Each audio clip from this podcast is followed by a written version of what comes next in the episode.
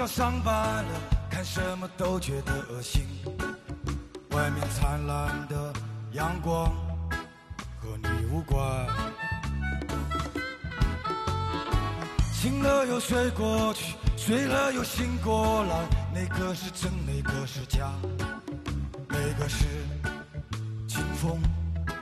哪个是黄沙？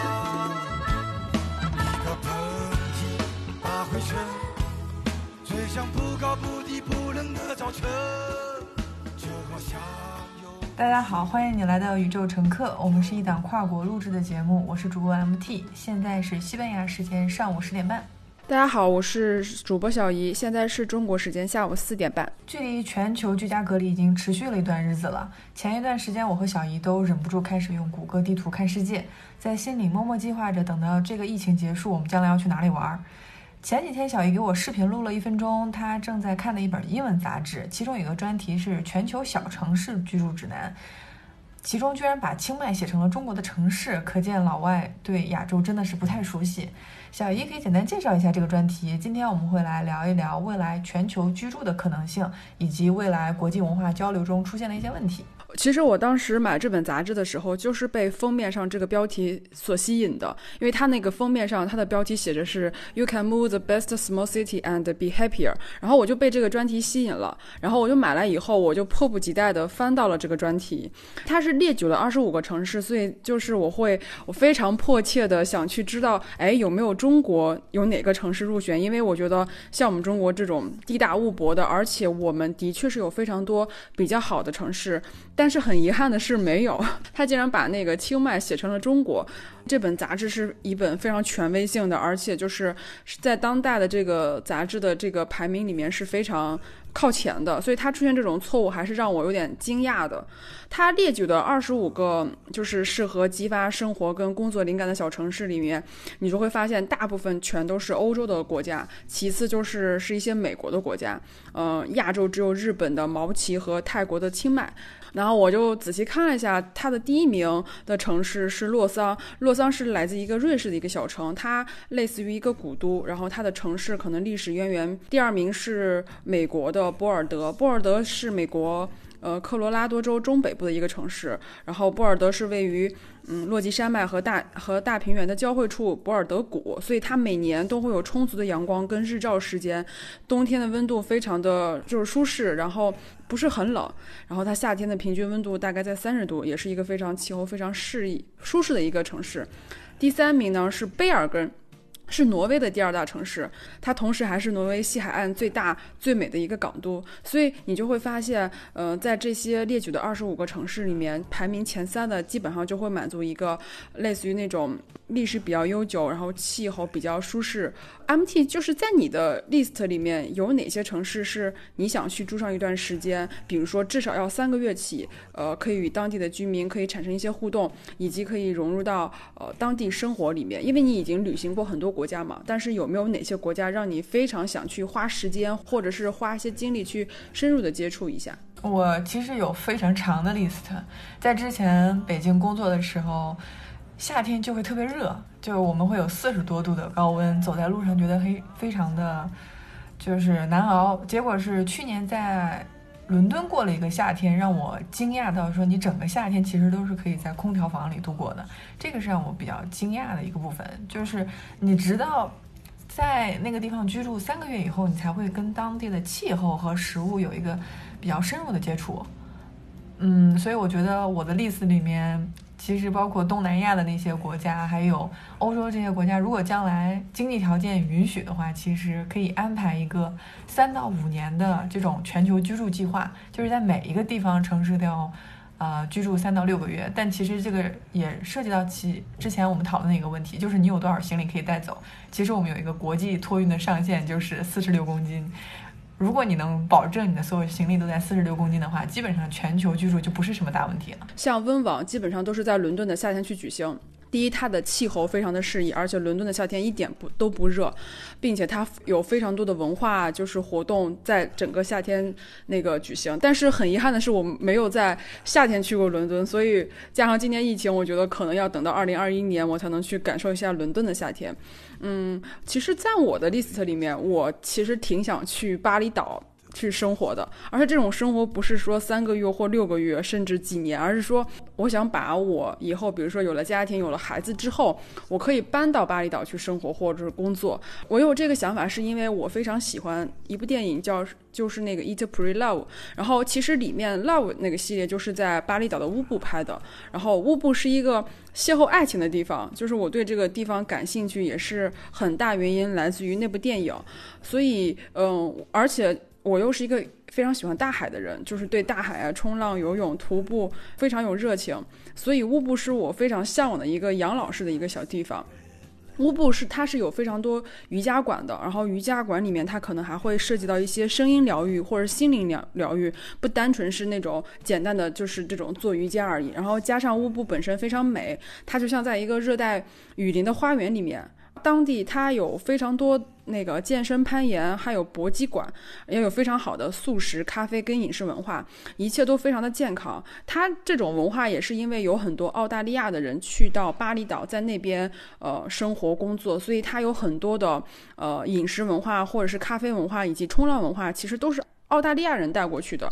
嗯，巴厘岛可能对澳大利亚人来说，就是像一个更便宜的，或是更适合居住的一个澳洲，所以。你可以在巴厘岛买地，也可以租地，你也可以在巴厘岛买到有种产权的房子。所以，呃，巴厘岛的乌布是我以后一个非常想去在那儿居住的一个地方。我觉得可能，我不知道是不是每个设计师都有一个田园梦想的一个老年式的那种度假村的感觉。反正我是很喜欢那个地方，而且我很想去。带上我的家人或者我的父母一起去那里，又加上本身我是一个设计师，然后也可以做自由工作者，所以我觉得，呃，不管是去到任何地方，我都觉得好像我这个职业都可以支撑我在全球的每个地方进行工作，或是进行一些生活。是的，其实你聊到全球居住的话题的话，就紧密的结合着你的目前的工作方式。如果你的工作方式允许你能够很快的切换到一个环境，并且有线上的一些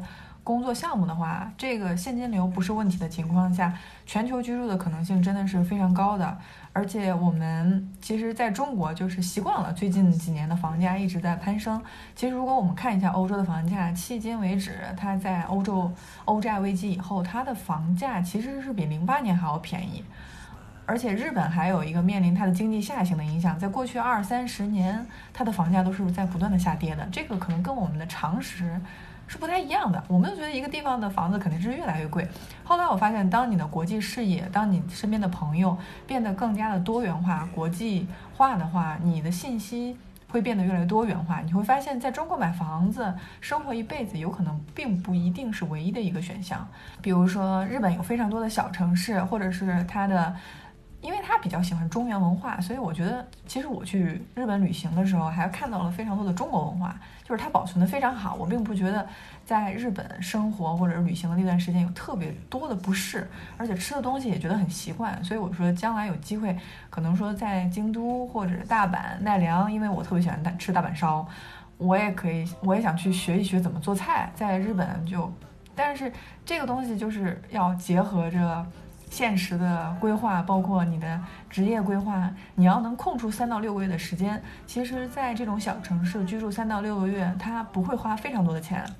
我其实算了一下，在北京租房，包括工作，包括日常消费，你全部算进去的话，其实它的生活消费是比巴塞罗那要贵的。但是我在几年前工作的时候，从来没有说，哎，我今年有空，我要去巴塞罗那工生活三到六个月，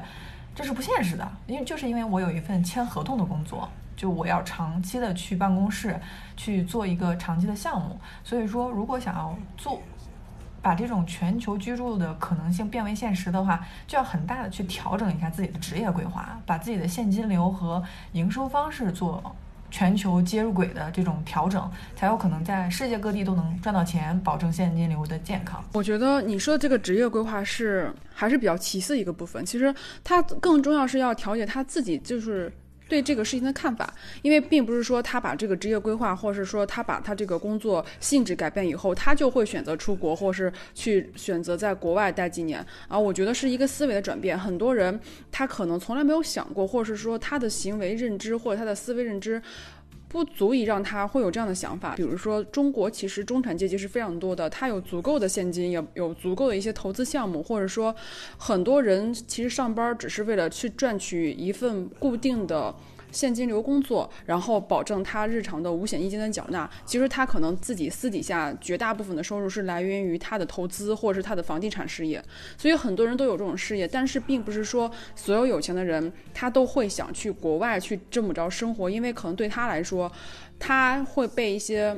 中国当代的一些价值观或是一些呃大家习以为常的生活习惯所绑架。所以我觉得是还是大家观念的问题。嗯，其实。我在我身边其实有一些例子，包括又有一些，并不是说多么有钱，或是富有到躺着赚钱，但是他们可能会有一些比较比较先进或是比较开放的一些思想。他们选择，比如说去泰国，呃，去买一个房子，然后可能没有完全没有中国那么昂贵，然后去把自己的小孩放在泰国进行教育。因为，嗯，大家是知道泰国有非常多非常好的国际教育学校，可能对比于中国的。国际学校来说，泰国的费用可能会更低，而且你会接触到来自世界各地的不同的小孩儿，所以很多年轻人，包括当代的一些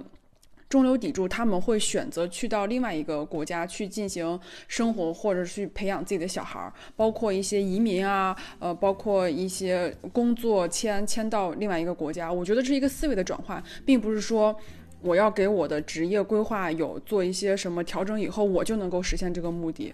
可能大家还是会被日常的这种，呃，大家都认为的价值观，或者是父母要求这种稳定的生活所绑架。呃，时间久了他就习惯了，他不想再给生活再。去找一些刺激，或者是说去找一些麻烦，他可能觉得我本身这样的生活已经很好了，我已经很稳定了，我不喜欢变动。其实我身边也有一些例子，就是我有问过他，我说你看你现在的状态其实已经蛮好的，也可以跳脱这个平台去做一些自己想要做的事情，但是他都会说啊，好像嗯，我如果去别的地方，或者是我去选择另外一种生活，好麻烦呀，我还要去学英文。我还要，嗯，放弃我现在建立起所有的朋友关系，然后去到另外一个陌生的地方，哎，我觉得好麻烦。我这个年纪，我就不去冒险了吧。其实很多人都是这样，他并不是说没有钱，他只是觉得好麻烦。但是等等，他如果真正去做的时候，其实这件事并没有他想那么麻烦。大脑是很聪明的，它总是给你不想做的事情提供各种各样的理由、缘由，告诉你啊，你这么做是对的，你这么想是对的，是一个很好的一个想法。所以我觉得可能大家呃更多的时间是要去更开放一点，思想更开放一点，可能会有更多生存或者是生活的一些呃尝试吧。对，嗯，其实聊到开放这个问题，中国的改革开放进行了四十多年。这个其实是比我们知道的感觉还要久，就是我们有一种感觉，就是我们一出生好像中国就已经挺开放的了，包括我们工作的时候出国旅行已经挺正常、挺平常的一件事。但是我确实发现我父母那辈儿出国旅行并不是一件很常见的事情，就是护照这件事，并不是我们上一辈儿他们甚甚至我们奶爷爷奶奶辈儿，并不是每个人都有的，而且不是说他们会有一个非常。强烈的意愿说，我想要出去看看。他们可能觉得中国已经挺大的，现实生活中已经挺烦的了，就很多时候就待在原地。但我们可能觉得，我们这个时代是你往外走是可能的，而且。还有一个护照这个问题，其实护照这个问题在一次世界大战之前，很多国家已经取消了这个护照，因为他觉得护照其实是限制人身流动的这么一个措施。而且你我我们之前有聊到签证的问题，确实存在一个问题，就是你拿美国的护照，你全球一百七十多个国家都可以去；你如果拿日本的护照和新加坡的护照，其实也是不需要签证的。但是我光在签证上面花的钱和时间。就非常的久，包括我为了申请一个签证，可能要坐在一个办公室里面两到三个小时。我们这个国际上的护照，其实就跟我们国内的户口一样，你会发现你出生地它已经影响了你未来能够走多远。如果说你是一个嗯外国人，现在我们的国内正正在修那个外国人来中国的条例，要给他们颁发身份证，其中有非常多的国内人反对，就是说他们会来分我们的资源。其实我有时候觉得人类的这种资源，其实你必须要把人类聚集。比如说我们有非常多的，嗯，像那种国际教育。如果说为什么在中国我不会花钱去上一个硕士，就是因为他这种教育里面会教你完全从另外一个角度思考问题。我其实觉得外国人来中国，对于中国的国际化发展是非常有好处的。而且外国人会把国外的饮食带进来，包括我们其实在北京意大利餐馆有，但并不是非常多。但是你来伦敦就会发现，好像印度餐馆、中国餐馆和西班和西班牙餐馆到处都是，就是吃国际上的食物非常的方便。这点不知道你觉得，就是如果我们中国进一步开放对外国人的。政策就是允许这些外国人来中国创业，我觉得是一个非常好的事情。不知道你的看法是什么？我觉得就是吸引更多的外国人来到中国，可能会让我们。知道，就是这个世界上其实还有很多其他的人，就是其他人的生活方式。因为我昨天看到一个数据，就是还是让我挺惊讶的，就是我们目前大概全球的人是七十八亿人，就是全地球的人口可能有七十八亿人。你知道有多少人没有坐过飞机吗？有六十亿人从来没有坐过飞机。包括你说到中国护照，就是中国护照也是近就是近些年比较近代才让每一个人可以说行使我自己的这种护照权利，我可以随时随地的去到我的公安机关，然后去办一个护照。那么对于咱们那个父母那一辈，护照其实他们是申请，然后写一个什么申请信，还要公司单位然后去来证明什么之类的。哪怕就是就算就连身份证也是近近些年或者近几十年才会有的一个每个公民都会有的一个。一个证明，所以当我们就是去国外看到很多人口，包括白人也好、黑人也好，其他国家的人口，你就会发现你很非常真实，因为可能从小我们的教育，包括在中国的这种教育环境里面，我们是很难看到外国人的。有的时候看到一个外国人，我们就感觉像看到一个非常稀奇古怪的一个一个物种一样，因为。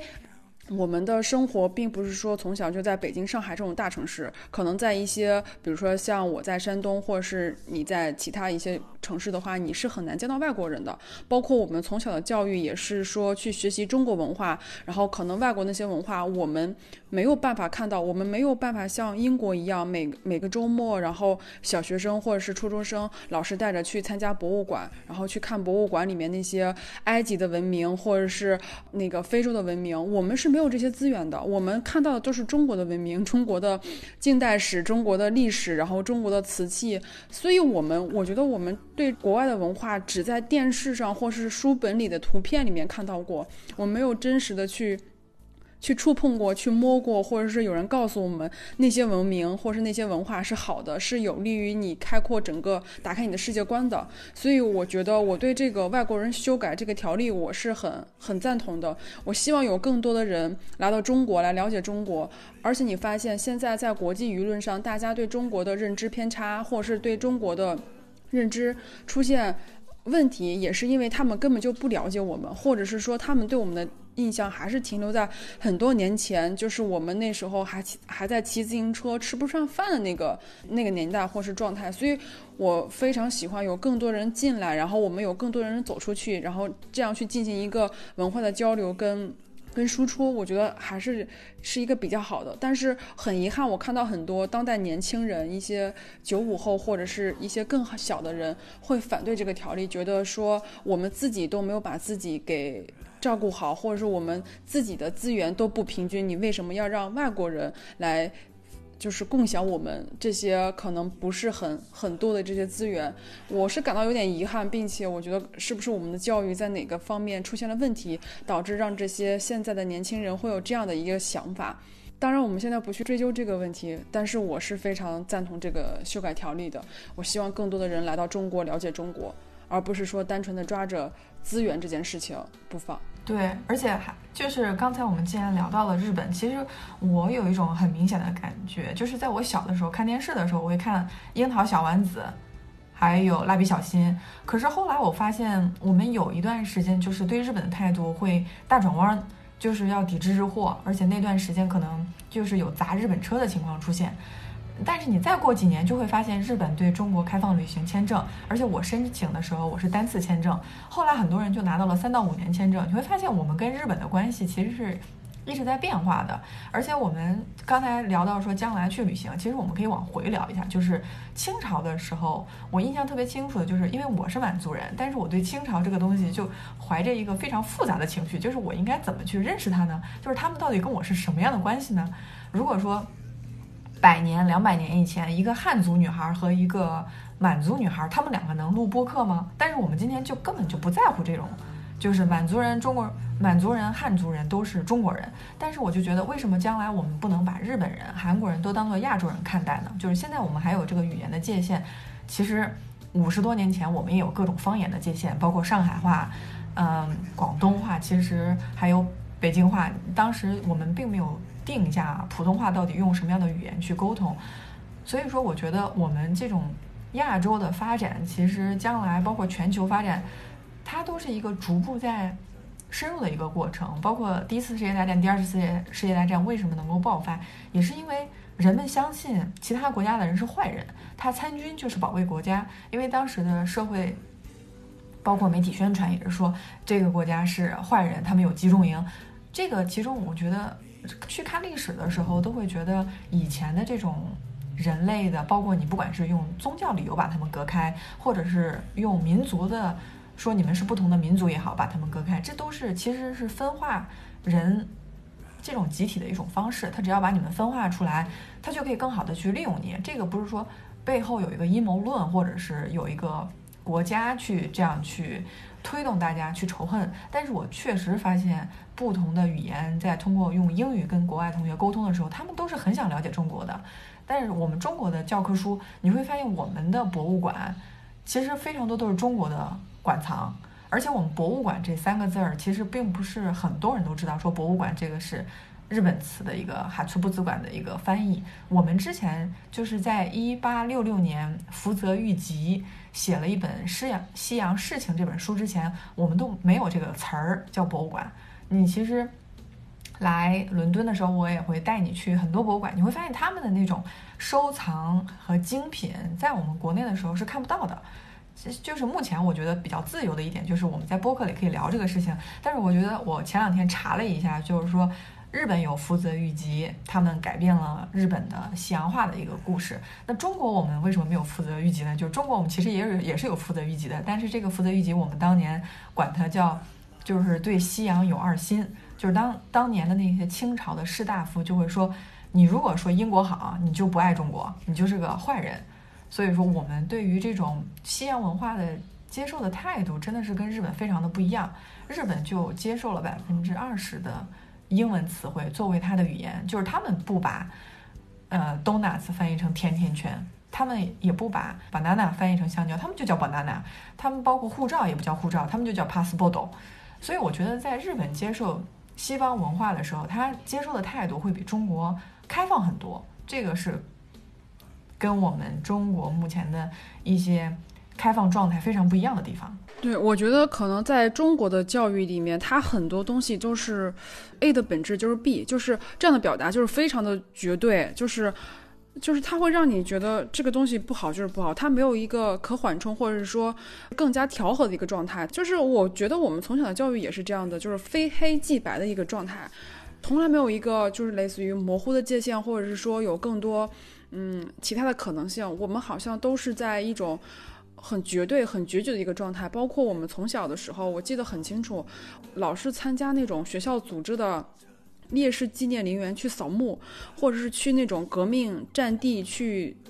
就是去祭拜，或者是而且而且特别讽刺的是，去这种地方还得选，就是得选一些班干部去，就是普通的学生还不让去。比如说你去参加一个类似于那种烈士陵园的祭拜，还得选出一些优秀的人去，就是他会把觉得这种。这种现象当做一种很骄傲，或者是只有精英才能去的一个一个活动。所以你看，我们的父母，包括我们的我们的家长，或者是我们的老师，也没有说，呃，周末组织说去博物馆，或者是说去某一个美术馆，顶多就是。周末我们一起去一个类似于那种革命纪念地，然后去看一下，然后大家很象征性的看一下，也没有任何的感受，然后又又回到家。其实那个场面就很像一个春游，它没有任何的教育意义，就是打着打着教育的幌子，但是其实你并没有接触到任何的关于一些对中国历史的一些了解，包括对一些。世界历史的一些了解，你只是说为了去而去，为了把这个项目完成而去，可能是上面教育部的一个活动或者是一个指标，然后好，老师组织组织学生去了。所以我就觉得很多东西都是我以前缺失的，就是在我的教育体系里面，很多东西都缺失掉。但是这些缺失东西是我长大以后，也就是说，在我脱离了这个教育体系之后，我才知道啊，原来我。从小的教育里面缺少了非常多的一些，就是很普通的一些通识教育，但是我又得在自己这种自己这个人生里面去再去补全，或者是再去补一些我之前教育里面缺少一些事情，所以我觉得，嗯，会让我有点失望。然后我会觉得，可能如果说在我很小的时候就去接触这些更多世界或是更多国家的这种历史文化的时候，我可能我的世界观可能就会比较早的建立起来，而不是说等到我。成年以后，二十几岁以后去看了世界以后，才去把自己的世界观或者是价值观再去建立起来。所以我觉得，可能大家在呃自己自己的教育方面，或是自己未来的教育方面，都要给孩子过早的提供一个更全或者更全面一个世界观，而不是说去靠学校或是靠。孩子本身自己去探索，我觉得在中国目前的这种教育环境里面，还是需要家长的一些指导或指引。对，如果单纯的靠一些普通学校的一些教育，可能会让孩孩子比较晚的去了解这个世界。对，其实，在了解世界的过程中，这个进度是没有止境的。我们其实我是在前两天才去研究了一下福泽谕吉。我知道福泽谕吉，他那个是印在日本一万元钞票上的头像，但是我对他这个人一无所知，我只知道他是写脱亚入欧的那个人。就是你如果一用中文的语境说脱亚入欧呢，完蛋了，那就是我们中国的敌人。对，你怎么可以去研究他？但其实福泽谕吉当时写的那个信件的时间，其实就是，呃，甲午战争以后，日本对。中国就相当于是特别失望，因为他日本一直是看着中国像老大哥一样，就不停的进贡啊，每年派留学生啊过来学习。结果发现中国打输了以后，日本就说：“那我们不能跟中国学习了，我们要去跟欧洲人学习。”我前因为我也在学日语嘛，所以我把他那个脱亚入欧的原文看了一遍。其实我在看的时候，其实像刚才你说的，我们。之前的教育有很多一部分是缺失的部分，其实我是想聊一下，除了缺失的部分，它还会给你一种潜意识，就是说你不用去学日本的东西，日本的东西并不怎么好。我包括学日语的时候，其实也有这种感觉。它其实我之前我们之前聊的，它不是很有国际的商业的潜力，它将来也不太可能会作为国际学术语言。我去学它，只是更好的了解中国的一面镜子。我就会发现，它其实那个原文里面说的。非常的诚恳。如果说你去看他原文的话，就是说，原文就是说中国不太喜欢科学，我们就是阴阳五行的那种。他就会说，那如果说外国人把，因为外国人他其实分不清楚中国人和日本人，就像我们之前聊诺亚的那本书《生而有罪》，它里面说中国人在非洲是作为黑人对待的，那。日本人就是作为白人对待的，所以说当地的警察他就要确保他看到一个白人专用的公园的椅子的时候，他要确保就是中国人不能坐在上面。所以说当时诺亚崔娃诺亚他在调侃这个事情的时候，其实我也看到了，就是说中国和日本的发展差距，我们一直在正统的教育里面没有提及，就我们一直没有提到说为什么日本作为一个小的国家。它可以更快的发展起来，其实跟他的态度很有关系。我们当时，嗯，就是因为我在英国留学，但是我是前几天才发现，第一个去英国驻扎的驻英使团，他他的那个大使的名字叫郭松涛，就这个我是之前一直不知道的。而且他写了一本书，还被清朝给回版了。就是他写了一本书，就是他去伦敦写了两万字儿的游记，说哎，他们那边的船是怎么造的，他们那边的国旗是什么样子。他还写了一下袋鼠。你想，当时中国可能还都没有见过袋鼠。他说了一句话，说中国的问题其实不是在于日本，也不在于俄罗斯，就是在于我们的士大夫没有见识。结果他写这个书的话，就被很多的学者痛斥。这本书就是他们的痛斥。当时我在看的时候也非常的疑惑，因为他们的痛斥没有说郭松涛这个人他说的哪儿不对了。就是英国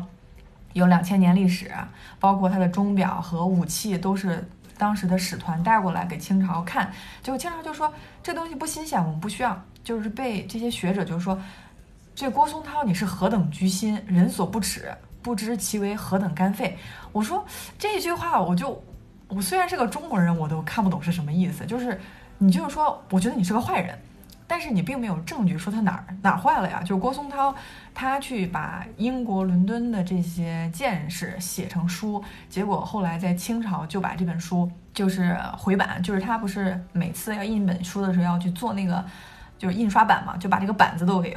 损毁了。就这本书叫《史西继承》。就这本书，郭松涛的书，在网上随便一找，电子书的资源都很多。结果我花时间我去读了以后，我才发现这本书写挺好的呀，就是跟我们宇宙乘客说的一样啊，就是我们去聊我们在伦敦见到那些博物馆啊，里面的美术馆有什么东西啊，给我们什么样的启发。但是放在一百多年前，就没有人能接受这个事情，就士大夫就不接受，就是说中国是就是特别好的，你要是。支持英国，而且我们当时对待英国的态度是把它当属国，就是当时英国的大使来了以后，清朝的乾隆要让他三拜九叩。三拜九叩我查了一下，就是明朝的时候是五拜三叩，后来查了一下，我都不知道什么叫三拜九叩，就是你要跪一次，磕三个头，再起来，再跪一次，磕三个头。就我觉得，就是小的时候。我可能说给家人拜年的时候，我还真的磕过头。但是我在用英语跟我同学去描述你怎么跪一下，怎么去磕头，他们就觉得你们中国人太奇怪了。所以说我是在跟国外的同学交流的过程中，才会发现中文的这些以前的这种礼仪，其实会让英国人觉得特别不可理喻。那我们派出去的人，他这个人他回来。说了一些，哎，英国这些方面挺好的，中国人又不能接受，把他这个信息阻挡在外。但日本就会把福泽谕吉，福泽谕吉也是去欧美旅行回来写了书，他们就会把福泽谕吉的头像印在最大的钞票上面，就这个是让我觉得非常。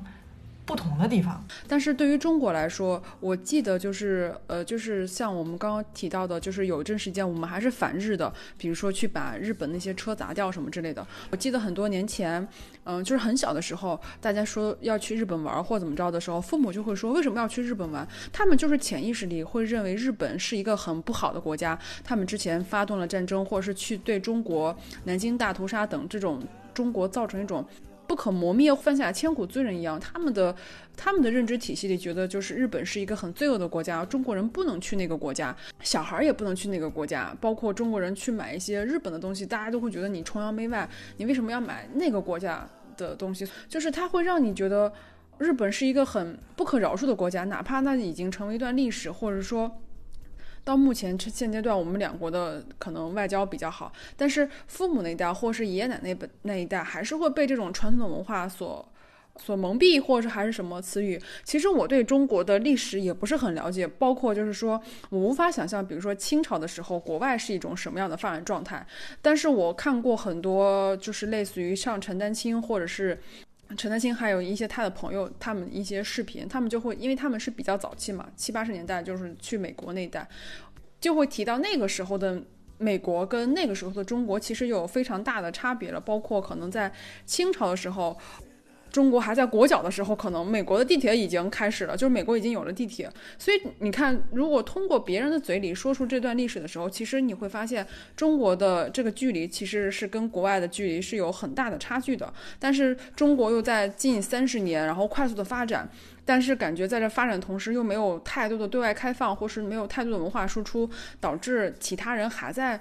对我们有一种类似于就是还是原来那个年代的那种认同，所以我觉得就是还是会觉得有点诧异。包括像台湾或者是像香港，有些人可能对我们中国大陆可能还是也会有一些类似于这种文化上的诧异，他们会觉得我们吃不起茶叶蛋，或者是我们还在骑自行车之类的。所以我就有的时候觉得这个这个现象我们要怎么去改变，或者说。作为我们这一代人，就是中流砥柱这代人，应该怎么着去做，或是怎么着去做一些事情，然后去改变大家对中国的这种看法，或者是说我们需要去引进更多开放的状态、开放的观念，给到现在的当代年轻人。其实我还是会发现，身边有非常多比较优秀的年轻人，他还是不是很开放。就我觉得，就是能不能想出一种比较好的那种方法，或者是一些方式，让身边更多的人去更开放，或是让国外很多人更多的了解中国。你去在接受教育的时候，他会给你一个既定概念，就是说日本这个国家就不用去了，不就跟我们关系不好，你不要买日本货，就是支持我们民族工业了。还有一个问题就是，他会潜意识里告诉你，你已经知道的够多了。你不想要再去学习了。其实前一段时间我们在聊用 iPad 看书和用电子软件看书这个问题。其实我们有非常多的资源，现在可以非常方便的获取到。这个也是说，在2020年要对自己每一天的学习的固有的方法进行一个升级。比如说你现在在听一些有声书，我其实在觉得互联网这个行业，当时我们在上大学的时候，很多互联网公司都是不存在的。这个。具体开放要真的是利用到每一天每一个当下去积累，而不是说我小的时候学习在学校里面没有教给我，我会觉得有一个空白。其实我特别能理解，因为我们小学的时候是义务教育，它的教育的一个目标就是要把我们培养成就是能在国内啊去贡献自己的能力哈才智的这部分人。其实我们刚才聊到的全球居住也是站在一个未来生活的可能性。那其实现在就是。在目前的语境中，我们还是享有了一部分的开放，就大家会觉得，哎，你出国留学，你能够带走更多的视野。像我们宇宙乘客，其实也是通过中文录制的节目，如何去建立一个中国和外国交通交流的桥梁。而且我们之前中国并不过圣诞节，它其实就是真的是宗教的。耶稣的生日，包括二零二零年，就是因为教皇他们在确定时间的时候，他们算出来耶稣诞生的那一年叫耶稣元年。所以说，我们很多生活中用用到的一些现代的标尺和一些度量单位，其实跟外国会有非常多的关系。即使说在我们。日常录制的节目里面，我们说到的博物馆这些，还有上次说的冥王星，他们其实都是日本词。但是在我们原有的教育环境里面，我们就不太强调这个东西，就是中文就这样了，天经地义。其实天经地义这个就没有直接的英文翻译。它，我后来发现一个天经地义怎么翻呢？就是 because I say so，因为这是我说的，所以它就是对的。但这个真的是，其实它是跟英文环境没有直接对应的这种东西。对于个人的发展来说，你的了解视野越丰富，像你刚才说的，你去全球或者是生活的可能性，其实也就越大。我其实我是一个对历史不是很不是很清楚，或者说我的历史学的并不是很好。然后加上就是我我有回顾过，就是说我整个教育背景下来的时候，我会发现我的很多知识其实它都是为了考试而去学。比如说今天老师给你画一个重点，然后这一个星期你需要把这些重点全都背过。你只要把这些重点背过了，你考试就能达到呃及格分或是八十分以上。你会有一个。就是你，你的人生里面，在你这些九年义务教育里面，直至大学里面，你的所有的。知识其实它都是在一个 list 上面，也就是说，你只要把这些清单上的知识掌握掉，你就能够通过考试，并且能够顺利的毕业，或是考取一所比较好的大学。那我可能又会被在这种教育的体制下，我没有一种批判的精神，也就是说，呃，老师教给我什么，我就去背，或者说我就去学，我没有说为什么我们要学这个，或者说为什么我们就是只知道中国的这些。这些历史关系为什么就是国外为什么要那么做，或者说国外的那些战争也好，或是那些那些文化也好，就老师没有过多的告诉我们国外为什么那么做，但他更多的是告诉你中国怎么样，中国经历了什么，中国战胜了什么，或者中国被谁呃侵占了什么。就是我的教育体系里面其实是没有这些关于国外的这些内容。那当去到国外，包括咱们俩去看了很多，就是类似于博物馆或是其他的一些比较有具有文化历史的。一些沉淀的一些地方的时候，你会给我讲非常多这个东西的缘由，或者说它为什么这么着，然后它跟中国有什么关系的时候，我才会发现，其实在我早些年的教育里面是非常缺失这一块的。就是你告诉这个事情，我会很显然，或是我会一股脑的有一个直观的印象，就是说，哎，这个东西中国也有，你为什么要给我讲这个东西？我在去国外的时候去看待东西的时候，我依旧是带着一个中国的思想，就是说。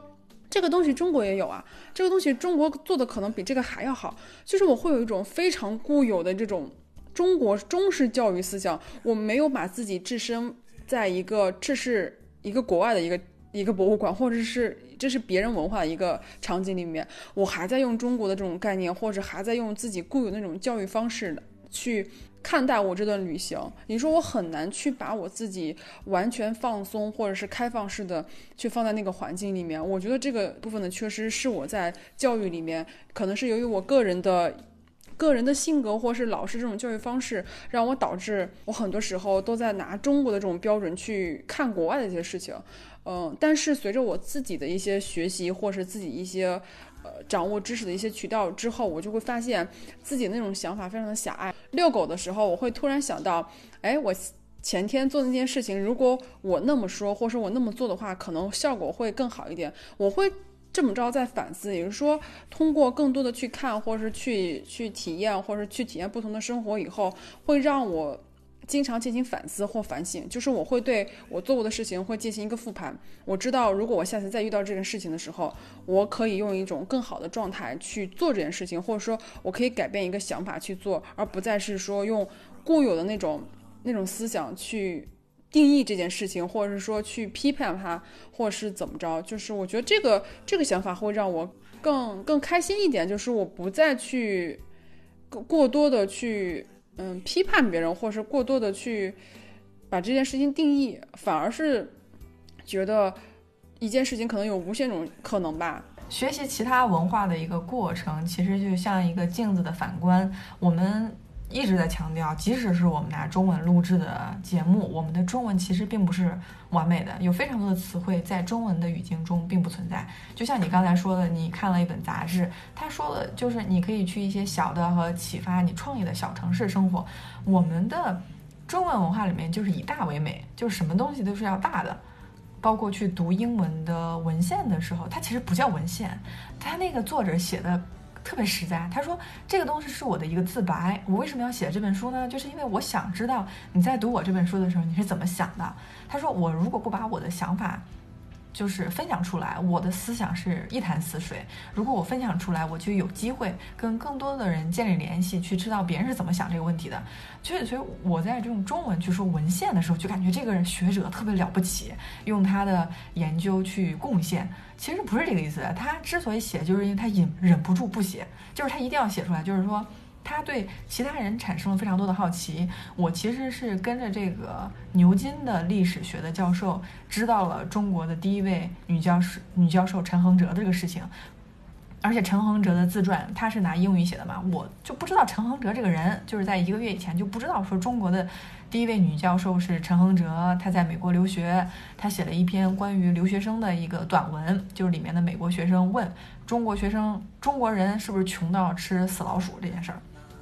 就是现在我们有个升级版的，就是西班牙的报纸，就是说中国人还有很多人在吃狗。就是首先我是满族人，满族人是要求不能吃狗的。就是对于我来说，这个是一个非常匪夷所思的事情。但是我小的时候，就是家里有些亲戚啊，他会说：“哎呀，你不吃狗肉吗？狗肉可香了。”我当时人小力薄，其实我当时觉得这个对对于我来说是一个非常冒犯的一件事情。就是我是满族人，我是希望你能够尊重我的这个。民族的一个选择，我们是不吃狗肉的。结果发现来到欧洲以后，欧洲人特别爱狗，就是他养狗，包括英国是反对虐狗委员会，就是先成立一百五十多年就会成立了。他成立了反对虐狗委员会以后，才成立了反对虐待婴儿、虐待儿童委员会。之后又过了五十年，才成立了反对虐待妇女委员会。其实我在想，这三者的关系就是，包括你有两条狗，我相信如果在外面有任何人，比如说。打狗，或者是对他的狗不好，你可能会忍住、忍不住这种冲动，就告诉你不能这么对狗，对吧？你要养狗，你就要爱照顾狗。但是我会觉得，如果有一个人在打小孩儿、打他的孩子，你你能这么说吗？他就你会觉得，哎，那好好像就不能这么说了，因为是他家的孩子，就是他可以说我的小孩子不听话，教育他是我的问题，这不是你的小孩子，你给我起开。还有一个就是女朋友的问题，情侣之间怎么共处？我们现在这一代就可能说是有什么事情好好沟通，但是我小的时候会看到，比如说男女啊，或者有一些长辈啊，他们相处的时候就，比如说有一些争吵啊。还有，你听说过“打是亲，骂是爱”这句话吗？我听说过，对，但是打是亲，骂是爱，我觉得很多时候都是父母对孩子的吧，就很少有夫妻感情里面有打是亲，骂是爱的。对啊，但是这句话我翻译给很多西班牙同学和英国同学听，他们就看着我的脸就觉得匪夷所思，就是这里面没有逻辑，就是爱就是一种关怀，一种亲切，你你这种暴力型的打和骂，它完全是反面的。包括我的葡萄牙的一个同学。她的老公是中国人，她就说，我完全看不懂我的公公婆婆就是两个中国人啊，在那说说话的时候，他们就是争吵的一种样子，他们完全不是说像现实生活中，哎这样平等的沟通，他们会觉得在家中我声音嗓门大一点儿，怎么了？你太娇娇弱了。聊回到刚才说的那个。吃狗的事情，中国人吃狗，就是这个是一个非常不好的国际影响，就是造成的国际影响。其实我在国内没有关注这个事情，因为国国内我们也不聊这个事情，我们可能聊的是一些工作上的事情。但是我一到出国以后，我就发现每个人都把我当成一个中国的那种文化的窗口，就问我，特别小心翼翼的问我，就还说我问这个问题，请你不要生我的气。一个西班牙同学问我，说你们中国人是不是很多人吃狗肉？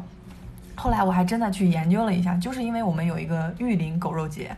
就是玉林，它是一个，就这个地方的民众，他会说这是我们的节日，这是我们的民族情绪，我们不吃狗肉，我们这节就没法过了。我后来发现，就是说，中国就专门请中国科学院的一些社会学者去调查这个事情，嗯，就是调查这个事情。后来就是说，我们应该怎么去处理这个事情呢？后来发现，部分中国人的行为就会造成，因为我我们国内有非常多的记者嘛，他们在国内拍了一些照片。就会发现，他们报道都是我们中国人自己不看的新闻。我们觉得中国人，你有一百个人有这么一个特殊的一个地方的节日，我们就随他去，对吧？就是地方。就比如说我去桂林的时候，他们在餐桌上也吃青蛙呀，就是看到那个盘子里面有青蛙腿。我住在民宿里面嘛，那个绿色的带皮、绿色的带皮的青蛙腿就在盘子里伸出来。我这个。我就是觉得桂林人民，我去跟他沟通的时候，我也是很客气的表示说，我不吃这个东西，谢谢你，但是我不吃。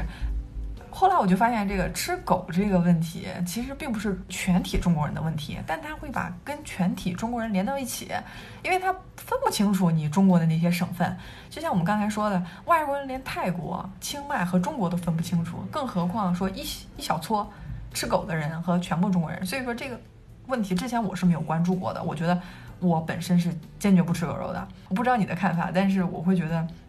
这是一个需要大量的去我们去了解外国文化的一个时代。就是很多外国人文化对我们中国的误解，都取决于我们中国人对外国文化不是很有兴趣。我所知，基本上还没有国家会对狗肉食用的问题做出什么明确的规定。但欧美的国家的确是有人因为食用了猫狗而坐牢，因为在很多发达的国家，宠物作为人类的财产是会受到法律保护的。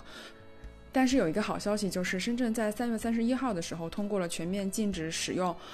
野生动物条例条例里明确规定，只有猪、牛、羊、驴、兔、鸡、鸭、鹅、鹌鹑、鸽子可以使用，猫狗是禁止使用的。也就是说，猫狗作为宠物，与人类建立起比其他动物更为亲近的关系。禁止食用猫狗等宠物，也是许多发达国家和香港呀、台湾这些地区的通行做法，也是现代人类文明的一种体现和要求。所以，我觉得深圳成为大陆第一个立法禁止食用猫狗的城市，相信其他。一些城市也会相继的颁布类似的条例。我作为一个养宠物的人来说，我还是想呼吁主人们文明养宠物，尤其是在大城市里面，人流量很多，就是主人们可以提高素质和责任感，一定要做好牵引。因为我现在还是会发现非常多的狗主人他是不做牵引的，就任由小狗随便的，呃溜达或者是进行。排便，所以我还是希望大家能够文明一点，然后勤俭粪便，做好牵引，不要给别人留下一种说一种很不好的印象，尤其是那些害怕狗或者是说本身就不喜欢狗的人，嗯，如果说我们自己做不好的话，会可能会给别人带来更不好的印象。就我我们刚才聊到说外国文化对中国文化的一些误解，它像之前比如说一百多年前我们聊到刚才第一篇白话文。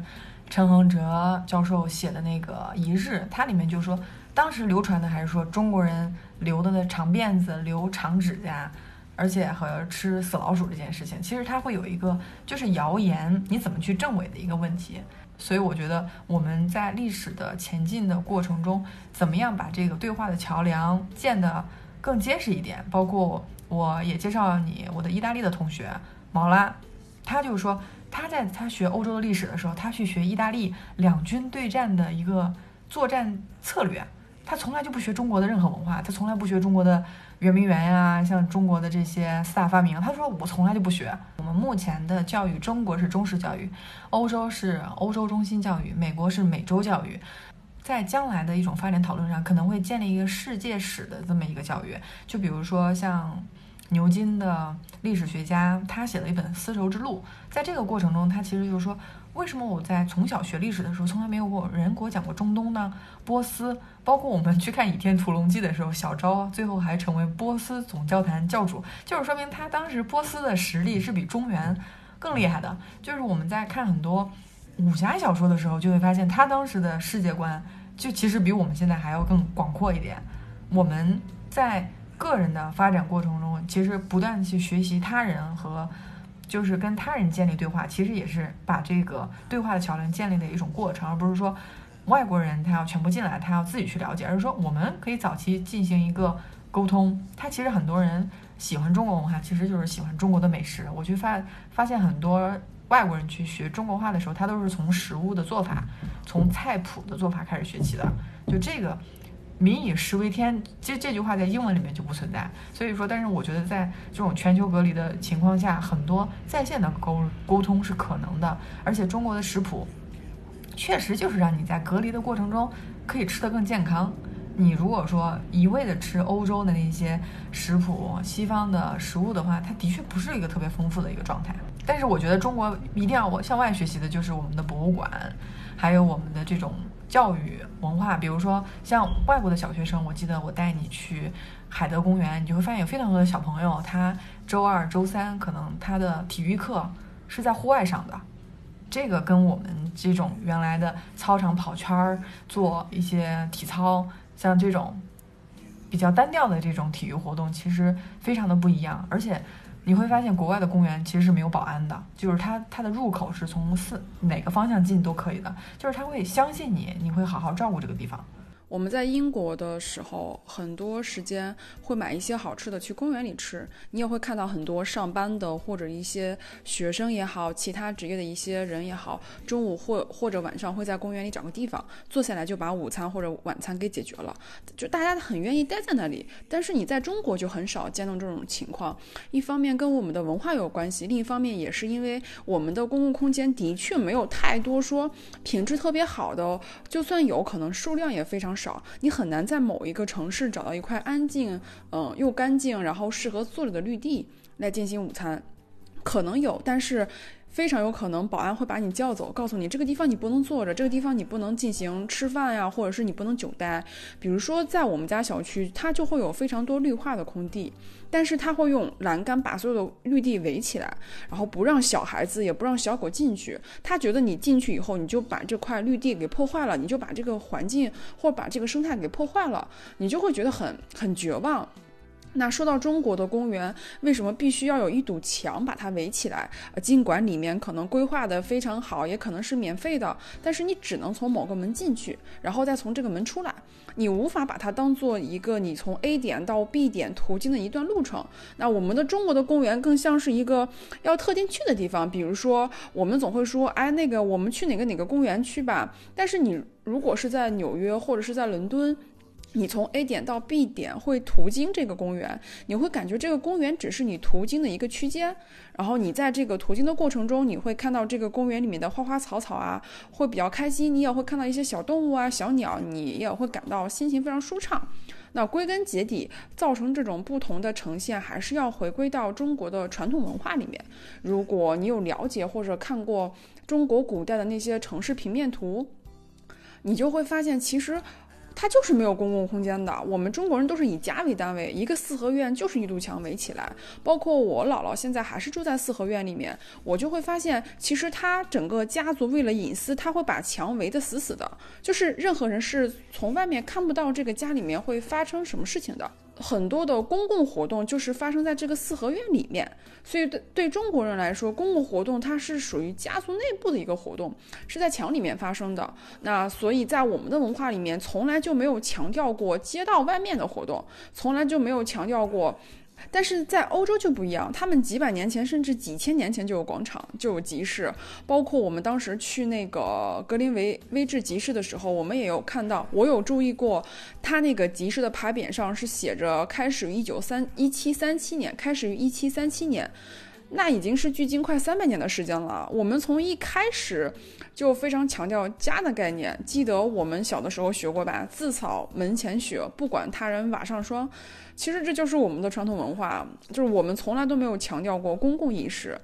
你去过希腊的，其实他们一开始呃的广场就是为了做生意、做买卖，其次就是为了辩论。但是你在中国很少出现过。公共辩论有可能有，但是是一个很短的时期。但绝大部分在中国的历史上是没有公开辩论的。所以这种文化的影响，加上儒家思想的影响，几百年、几千年下来，它就会潜移默化的让我们每个人没有意识说我们需要这种公共空间。如果没有感受过海德公园的。这种风景或者是这种经验，我也不知道我需要那样的一个空间，因为我没有意识，我从来就没有被教育过，说我需要这样一个空间，也没有人告诉过我我需要这样一个空间。所以说，这种空间很多存在于民主国家，因为这不仅仅是一种空间形态，它更多的是一种意识形态的体现。我们其实。今天从全球居住的可能性聊起，到各国文化的交流，这个过程其实就是一个对话的过程。每一次的对话都有可能会从别人的视角去认识到自己文化的不同的属性。这个过程其实每个人都是可以去参与，而且他会。结合在每一天的认识里面，包括我们现在用电子科技去电子产品去阅读，包括用 iPad 去读书的时候，我们的下载速率和新书的出版速度也会进一步的影响我们阅读的总量和这个知识体系的构造。将来可能会我们有全球史或者是全球旅行会作为未来学生生活里面不可缺少的一部分。感谢大家收听。如果你喜欢宇宙乘客，我们特别开心，你可以分享给你的朋友们，并让他们喜欢上听播客，让我们一起相遇在互联网的电波里。我们也非常欢迎大家在苹果播客 Podcast 给五星好评。最后再次提醒大家，我们的节目可以在国内各大平台上收听，同时也可以在 Spotify、Castro 等国外播客平台订阅收听。非常感谢大家的支持。